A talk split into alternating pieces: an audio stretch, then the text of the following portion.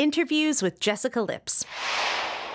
My philosophy is women and girls are like flowers. So there's daffodils and daisies and roses and orchids and tulips, and they're so different. And none of them look the same, but they're all beautiful.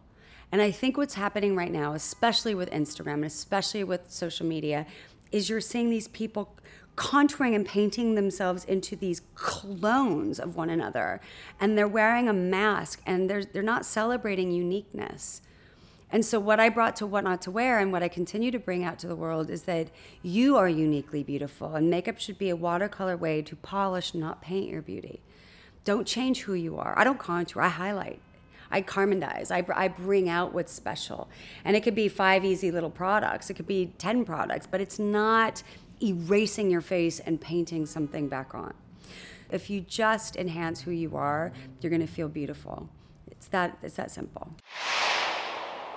This is Jessica Lips. Thank you for listening. We'll see you next time.